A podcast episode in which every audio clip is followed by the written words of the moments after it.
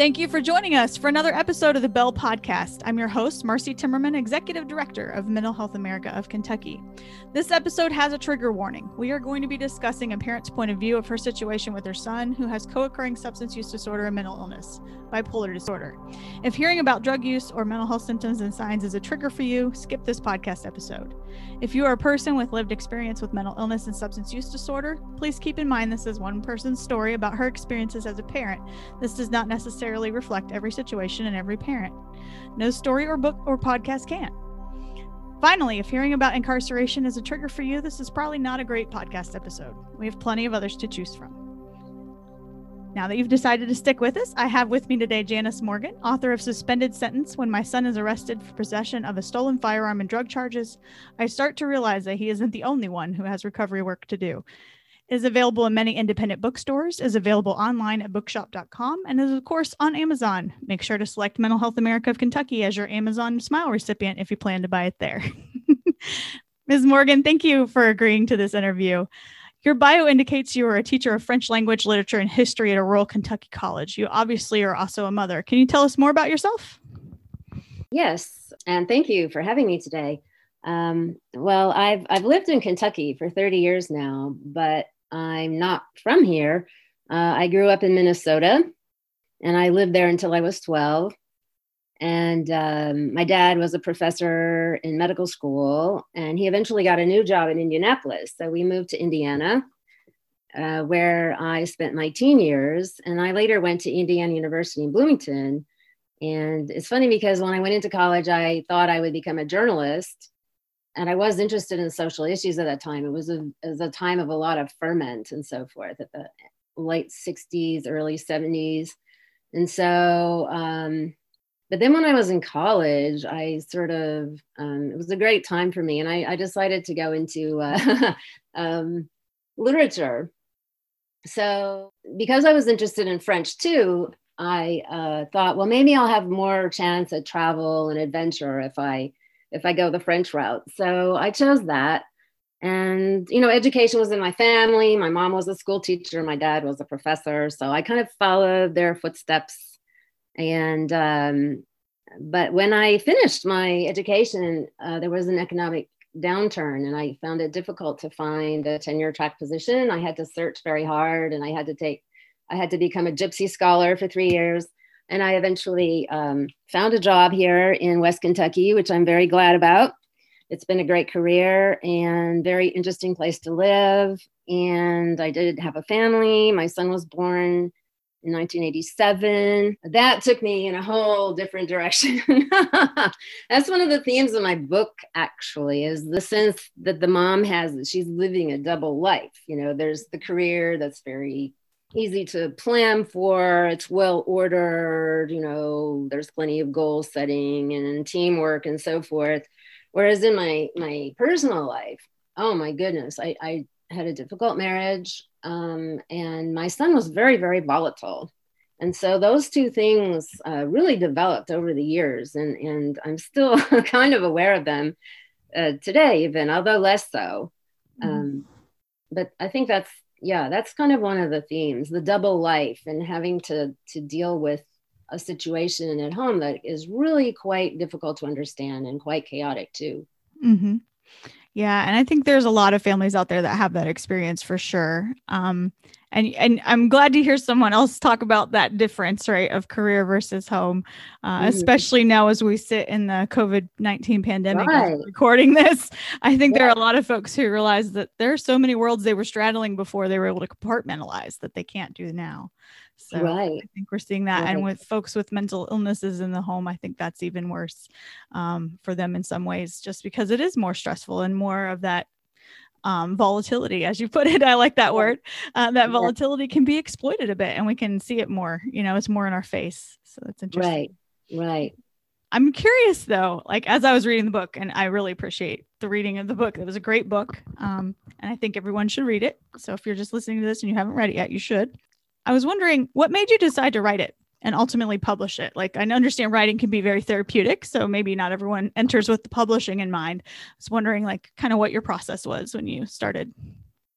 Well, I think at first I just wrote mainly to keep track of what was happening because as i said there was so much chaos particularly after my son was arrested things were happening you know every single day and i had to write things down to just keep track of them mm-hmm. and then it evolved from that into being a way for me to as you said it was therapeutic. It allowed me to express my anxieties and my worries and my expectations and my hopes and my fears.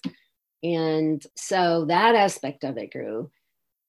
But i you know i could have just kept it as a personal journal. I think the reason i decided to actually try to make it into a story that other people could read and, and publish it was that i felt my gosh why didn't anybody tell me that this thing you know this could happen you know I, I didn't know about this how could this be i mean here we were these educated professionals but we had no clue about you know symptoms that could indicate that our son needed a mental health screening, that you know he might have a, a, disorder that could be treated with medication and therapy. I mean, that was just not on the screen at all.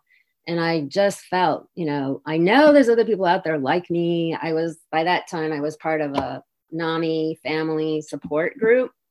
I knew there were others of us out there, but I just didn't hear our stories anywhere. And I thought, this is not right.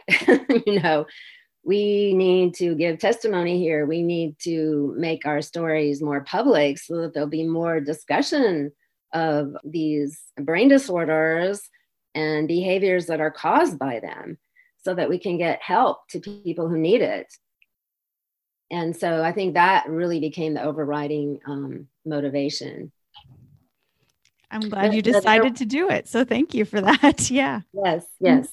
Yeah. Well, there's actually other people doing it as well. Mm-hmm. I mean, just when I was doing it independently, you know, in my uh, in my own upstairs room, I, it turns out that there are other moms, and often they're mothers, not always mothers. Um, obviously, David Sheff wrote "Beautiful Boy," and he was a father, experienced some of these same things. But um, a lot of us now are moms, and and I guess because we have the resources, we have the time. I'm retired now you know people who are in the throes of you know managing their busy lives they don't have time to write a book so you know i did and and there's others out there who are doing that and i i hope it will help I think every time we have someone um, fight in the open, as they say, and that's mm-hmm. someone with lived experience, but it also applies to parents. I think, um, oh, yes, who are caregivers, it's it's important to fight in the open as much as we can and as safely as we can, right? So, um, I like that expression yeah that's a that's a mha tagline that we have and actually their national podcast is called uh, out in the open so they can talk about everything very mm-hmm. clearly and openly right but we do recognize also that there's a piece of privilege of that right not not everyone is able to do that oh, at no. the time like you said Absolutely. especially when they're juggling so many things um, right. and you know employers may have issues and things and kids may not respond well to being talked about and such. But that's always a very important piece of what we see as advocacy as well as just education of what is going on. So I appreciate you being great about that with the book. And I'm glad that you wrote it and published it. I really liked this part of the book, um, as you probably picked up in our conversations before. Mm-hmm. Um, several times you referred to personas you saw yourself taking on, like the rock, the rescuer, the worried mom. yes. I was wondering if you think many other parents, especially of children with co occurring issues, uh, move through these roles over time too, or if you wanted to expand upon those kind of classifications. Oh yes, sure. I mean, I, I I think we do, and I say that just having been a member of this family support group for so long, I think we all do, and we all get so much relief when we find out that other people are struggling with these same things, and that these are kind of syndromes and and cycling through that we go through. Um, but yeah, the personae are I think it's important to become aware of them because for me, for example, I think we do this unconsciously. Like I was unconsciously becoming the rock, what I call the rock. And that was a response to my son's volatility. I tend to be a little bit volatile myself. However, I learned um, not to be volatile when my son is volatile because the two of us will explode. And so I would take on, to counterbalance him, I would take on this aspect of just being totally calm. Nothing would, you know, ruffle my feathers. I would be solid. And just giving myself the cue, like now I have to be the rock, that just reinforced consciously what I was doing. And I could see the humor of it also, you know, the humor of me trying to be a rock, um, whereas I really am not at all. But it was a role I was taking on to try to balance things. And the worried mom, you know, how you get into the syndrome of constantly rehearsing your worries and anxieties and going around in circles. That being aware of that um, helped me take control of that to the extent that I could just tell myself, well, you're just worrying again. And it's not, you know, unless there's some action you can take or something specific you can do, there's no use in, in worrying. Just take a walk or do something different. The rescuer, that's a really big one because as a mom, you, you feel like it's your role to rescue your child and protect them and help them in every way possible but I soon learned with a son who had, you know, drug dependencies and some, you know, behaviors that, that frankly needed to be changed on his part, that I was only enabling him if I felt that I had to do everything for him.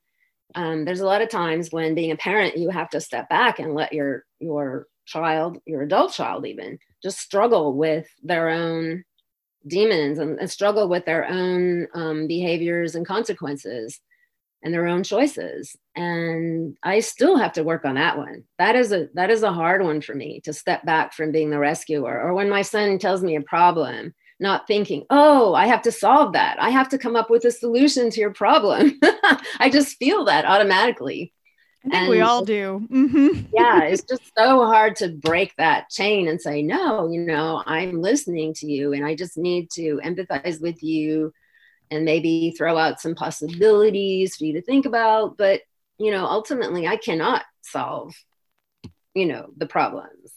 I have to let you try to solve them and that's that takes a lot of growth and a lot of work and effort oh part, a lot. so. and it, it doesn't end. I mean it's no. not like you learn it and then oh get good. Now you're home free. No you have to keep practicing it. It's and never it's, second nature is it? No not at all. it's been funny because um, I have a six year old son and he doesn't seem to have any severe mental illness symptoms yet. Of course, you know, being in the field I'm in, of course I look yeah, for those just naturally, right? but know. I've learned that like the social emotional learning pieces that they've added to schools since you know your son was young and, and since I was in school um, about the same time. Actually, I'm not that much older than he is, and you know they've added these things like natural consequences and yeah. yes you can't solve the problem. And they try to teach very early parents so that early kids get that too. I, i'm hoping that that helps some of us all a little bit you know? Well, i hope so. Yeah i really hope so. It would be good to see it i'm pretty sure you already knew about before stage four um, with mental health yes. america of kentucky. I really think that's a great program. I mean that's so important right. Yeah. And it, and you talk about so much of it actually in your book which i really appreciate and why that's kind of why we selected it for our book conversation which is happening on november 6th i was kind of curious if there's any like early intervention you wish you had seen or that you have been seeing that like younger families might have seen now that you wish you had then? Like right. Interventions well, or notice or just noticing things? Yeah. Yeah. Yeah. Well you know i think that was another reason I wanted to present so much of the backstory because there were sort of clues, if you want to call them that, or symptoms that we observed early on, like the sleep disturbances when he was a child, for example, just waking up irritated, just super, super, super irritated and I could never figure that out. And I just sensed that it was physiological, you know? I mean, this wasn't a behavior he was choosing, this was something he was feeling inside. And there was no obvious uh, explanation for it. But, you know, I, I observed that, and so did his father. And then when, you know, the big thing was when he became a teenager, then um, literally all hell broke loose but even then you know i mean if a if a, if a person's been a pretty good student and then all of a sudden you observe things like truancy or again um, disruptions in their sleep cycle such that they're sneaking out at night doing all kinds of things when they should be tired and so forth or if their grades are slipping and that's that's time to get worried you know that's time when the school should say you know we've noticed that the student is really having difficulties here let's get together to figure out there's some underlying reasons for this behavior. Instead, it was sort of like, well, your son's acting out, or, you know, we need to clamp down on this person, or, kind of a discipline thing. Uh, and and I think when someone, you know, as we know now, a lot of times people's behavior during the teen years. I mean, every every teen has some wild behavior when they're teens. I was, yeah, but we all do. yeah. you have there. There's a certain spectrum or a certain threshold beyond which you have to get mm-hmm. concerned. And I think if those symptoms are shown, then you know it's really time for a conference and really time to start thinking about a mental health screening. And it, it doesn't have to be a scary concept. It's actually just a, it's a therapeutic tool to see what's going on. And then I think if people could get the help they they need, the treatment, the medication, the therapy, and everybody's on the same team, you know, to help them, things are just going to work out way better. You probably know the statistic that um, a lot of these uh, disorders manifest themselves between the ages of 14 and 25. Mm-hmm. And yet, a lot of people, even though they have these symptoms, they they don't ever get a diagnosis or treatment for maybe 10 years later yep. and unfortunately during that 10 years things are just getting worse uh, people can have you know develop all kinds of other problems legal financial be incarcerated have a serious drug abuse issue all because they're trying to treat those symptoms and if we had a mm-hmm. way to to get people to care early they wouldn't have to go down that long, twisting, dark road, you know? Yeah. My son would be the first one to say that because he's been down that road. And he would say, you know, if we, whatever we could do to make things better for other people, that would be the way to go. He wouldn't wish that on his worst enemy, kind of things he's had to do. Right. I don't think anyone would. Uh-huh. And, and, yeah, you're right about that 10 years. And disturbingly, we just got our state of mental health report out from MHA National, and more than half of youth and adults who have adults with any mental illness, so any signs of mental illness from 2017 to 2018, mm-hmm. more than mm-hmm. half still aren't getting treatment of any kind. And our youth who have had a major depressive episode, so yeah. somebody who's serious already, right? Mm-hmm. More than mm-hmm. half of them are not getting treatment yet in Kentucky and we're in the top 10 ranking of all of the like the top 20 i'm sorry ranking of the states with those percentages. Isn't that mm-hmm. disturbing? Yes. So and i don't think why your do son or is? anyone i know would want to do that. So why do you think that is marcy? Um, some of the reasons we pontificate on right analysis would be there's still a ton of stigma especially in, in, all of our states i think. I don't think that's gone yet. I think we've made no. a lot of improvement Yes. You know, 50% is still an improvement. Mm-hmm. You know, we're there, but we are definitely not there. And I think we need to stop. I had kind of thought, oh, we don't need to do any more anti stigma work, right? We've done all mm-hmm. we can. And that no, clearly we haven't done what we can. And and we know what works, but we've got to permeate into those places we haven't reached yet, I think. Right. Um, and those That's mindsets so and things. So mm-hmm. we're still, you know, breaking toxic masculinity, some of the more interesting groups that exist in Kentucky, uh, character wise. We need to work on how to reach those people appropriately, and I think we, I think we will. It's just going to take some time. Yeah, I was just going to um, say, I think it's actually harder for men, young men, and young oh, women yeah. because. Um, uh, in addition to the stigma of mental illness, there's also the, like you said, this idea of masculine identity as being strong and tough, you know, yeah. But I, that, if you don't recognize your vulnerabilities, you can't be strong, you know. it's impossible. And I think it's it's it's a facade and a cover and it's actually harming men because they can't reach out for the help they need and they can't get the support that they need. Whereas I'm seeing it easier for women. And I think it's just because of perceptions of masculinity and femininity.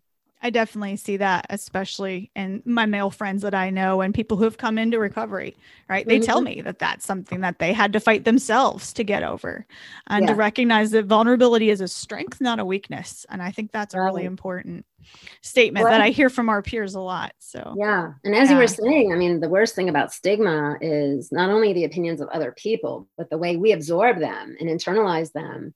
And then we, we, turn that on ourselves and we keep ourselves from reaching out. And that's you know, or we minimize it too. I think there's so many it. of them who minimize it, or I can handle this. Right. And that's where that self medication comes into play, right? I can handle right. this. I'm strong enough. right. And I, I love how you talked in the book about kind of how you know, self medication of drugs. Like you took a, a couple of journal entries, I think, from your son Mhm, and, you know, labeled like he did uppers and downers at different times of the day and just Yeah, to kind of regulate day. his mood.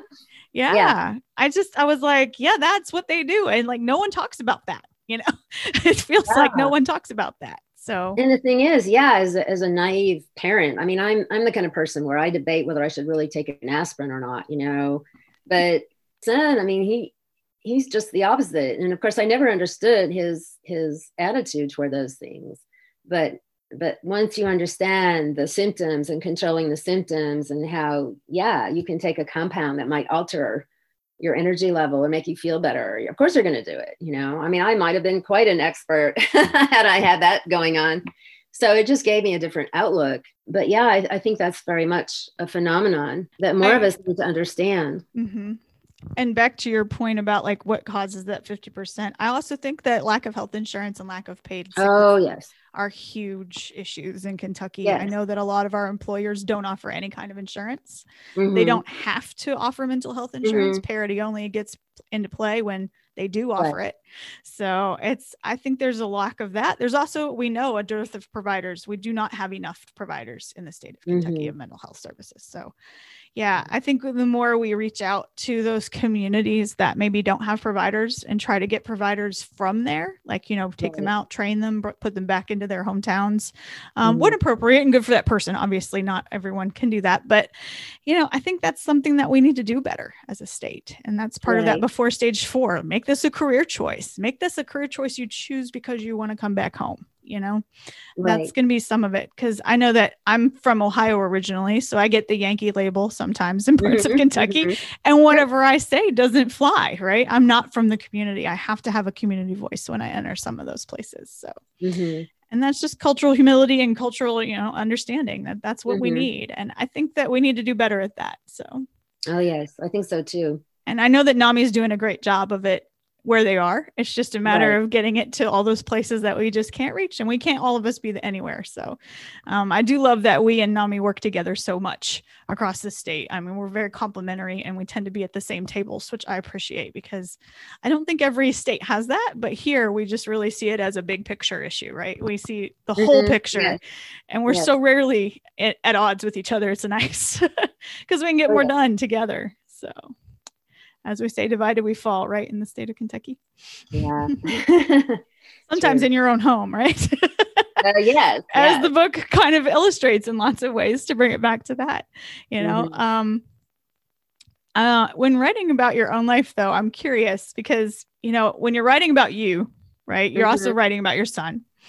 Right. Um, and I know that gets complicated. I was wondering like what kind of efforts you took to talk to him about it or, you know, the other people that you feature. There are lots of folks in your life who kind of come through the book at different points. I was Mhm. curious how you approach that because when we tell our stories, we can't eliminate the other people. And I'm just curious how you handle Right. that. Right. Well, I was very worried about that at the outset because at the time when my son was younger, he was very hush hush about things. Like there were a lot of things he didn't want me to talk about with anyone. Um, but I, you know, I gradually told him that I was seeing uh, that I was in the NAMI family support group, and he knew that I, you know, that that was a good place for me. That you know, we we we agree that what we are going to reveal in the group is going to be confidential and won't be um, revealed. And so when I got to, I'm just taking this as an example, when I got to the point in the book where I actually wanted to include some of the stories because it was such a part of my own growth and my own expanding awareness that I thought, you know, I want to share this. First of all, I um, changed the names of the people. And I, before I got anywhere near publishing it, I copied those parts and gave them to them to read. And I said, you know, this is going to be in a larger book, mainly about myself. And um, I want you to know what I'm saying here because it's it's based on your experiences and things you shared, and I just want to make sure it's okay with you. So I got their permission. The That's other important. people, well, Yeah. I felt that that was just an ethical obligation because I would be furious if somebody wrote about me, you know, asked me my permission and left my name in. I would be furious. So, you know, I felt like I wanted to have a little screen of, uh, you know, it's a fig leaf, if you will. But for my family, the only people that are going to know are people in my immediate community who have known my family for a long time. Even though I disguise the names, they're going to recognize. I didn't use the real names of the family members. And so I figure in the big world, nobody's going to know. And I think I, you know, I think just by writing about them, I mean, I, I tried to, um, I mean, I certainly wasn't grinding any axes. I wasn't I when I was writing about my son, I made every effort I could to present his side of things, which was very good for me. It was very ther- therapeutic for me because I could try to see, well, you know, when I wrote about his childhood, I wrote about those young teen years and what happened to him in the program that he was in and so forth. I realized, oh my God, you know, your son's been through a heck of a lot. This must have been difficult, you know, and I because when I was living through it, I was just thinking about my own side of things as the kind of traumatized parent Right. But then when I looked at it, writing the story from his angle too, I realized, well, he was very much a traumatized child just by virtue of having this um, disorder and nobody understanding it and people telling him it was a behavioral issue and you know this and that and loading all this blame and shame on him. When in fact he didn't really understand what was going on with him. So how could he respond well? It was helpful. And i think now um, my hope is that my son will read my book eventually then he'll agree to read it. Maybe maybe like i say in the book oh maybe he'll understand this in 10 years from now or 20 years from now you know? Mm-hmm. i wondered if he'd read it. Well so I think he's too busy frankly. He's too busy with his own life and i couldn't and be happy good. I couldn't that's be good yeah. mm-hmm. you know he's moving forward and that's good. He's working. He he's dealing with his um his health issues he knows he has to do that. He knows he has to maintain his mental health and it's it's going to take work. Mm-hmm. and so i just think he's still an at-risk person. He's always going to be an at-risk person but um, i think now at least he has some of the supports he's going to need to to move forward and that's really important to me more important to me than looking back and reading mom's book right exactly you don't need to see where you've been you already know you've been there let's move forward Absolutely. and that's a good thing yeah yeah I think that's the main thing for him now. I was wondering what you hope people will take away from reading Suspended Sentence.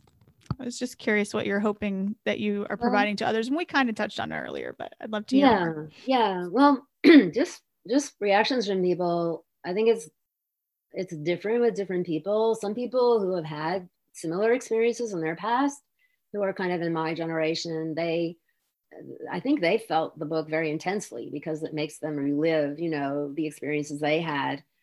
So my hope for them would be that it would be therapeutic ultimately, even though it might waken up some trauma from the past. Hopefully, you know, they can have a new perspective. And I think when you know somebody else has shared the road with you a little bit, even independently, it um, kind of affirms what you've been through. It's, um, it, you know, it's it's testimony, and I think that can help people um, know that they're not alone.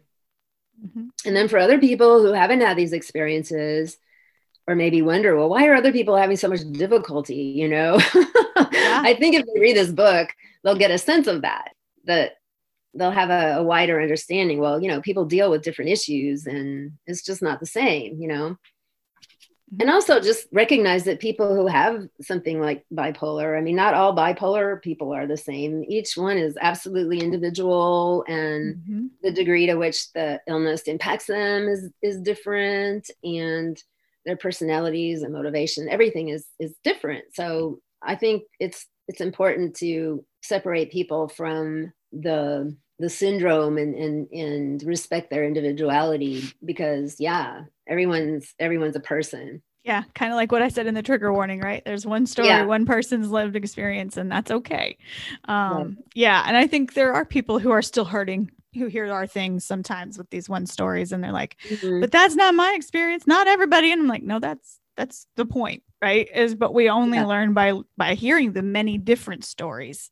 we can right. see oh you never really do understand even when mm-hmm. you are, share the same syndrome share the similar characteristics right, right. it's never right. the same story and i think that's yeah. important and that individualism means we all learn and, and cope and heal differently that's um, true that's so so true I definitely see your healing in the book, and I think that's good where you kind of become a little more independent yourself, right? And a little yeah. bit more able to put things in in perspective, which I think is one of those things you all have to learn yes. as you go. Am I wrong though? I oh, don't know.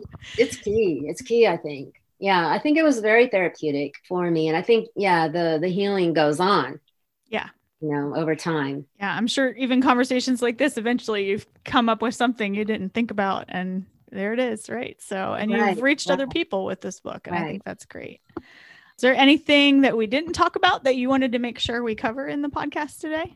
I, was thinking about uh, one thing I'm seeing is that I think the younger generation is really taking this on with a lot of courage and uh, innovation, even. Like, I was really impressed with um, just recently, I came upon some interviews that this young woman, Lily Cornell Silver, I think is her name, was an Instagram. She was doing on a program called Mind Wide Open.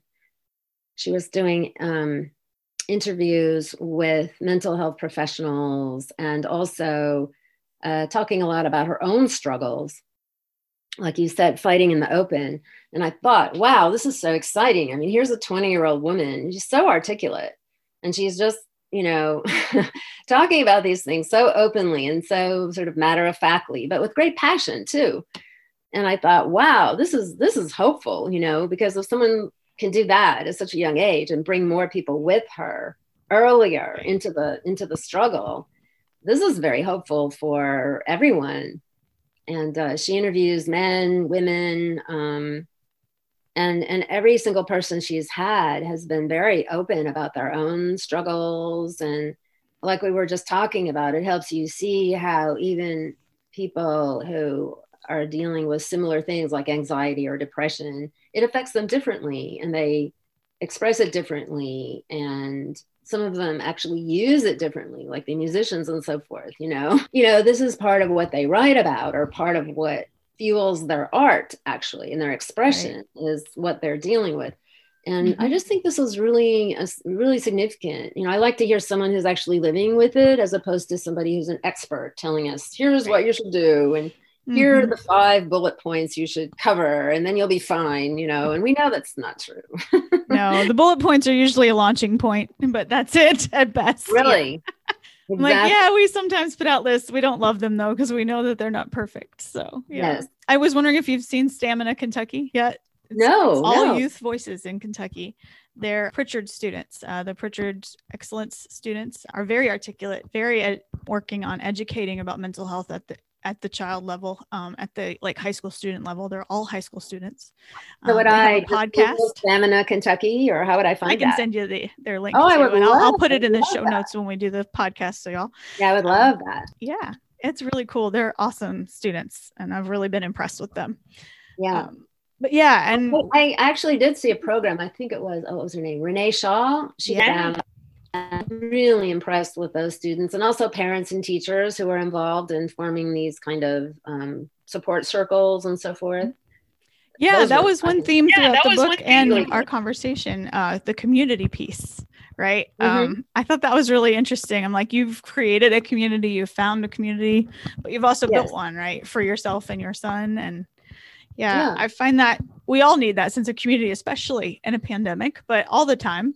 Um, right. you know, right. I find that interesting. And I find those students who are forming communities via all these great social media tools. You know, we hear so much about social media can be bad, and it can, but it can also be a great tool for education and bonding with oh, people, yeah. especially when you don't fit, right? You don't fit somewhere. Oh, really? Yeah. Yeah. And that was a theme in the book too, like my son trying to fit in and right. then finding out couldn't fit in. So then he goes over to the rebel side. But yeah, I think fitting in, and finding your peer group and finding your your tribe. I mean, that's really important. Mm-hmm. And then mm-hmm. being connected to the larger group too. It doesn't mean you just hide in your tribe. It means you right. you have a support group, but you're also connected to the wider world. Right. You have to have both. And that's the hard part to find and, and the balance right. to strike, isn't it? Absolutely. Mm-hmm. mm-hmm. Well, thank you so much for being with us. I really appreciate you taking time to write and publish this story, for being willing to speak out and live in the open, as I've said before. For those of you looking for a copy of Suspended Sentence, we'll post links in several methods in our show notes. Make sure you choose Amazon Smile and Mental Health Association if you're going to use Amazon. Additional Mhm. information and materials, including ways to access treatment, can be found now at mhaky.org. To find substance abuse treatment in your area, please go to findhelpnowky.org. There's no health without mental health. We hope you make sure to take care of yours.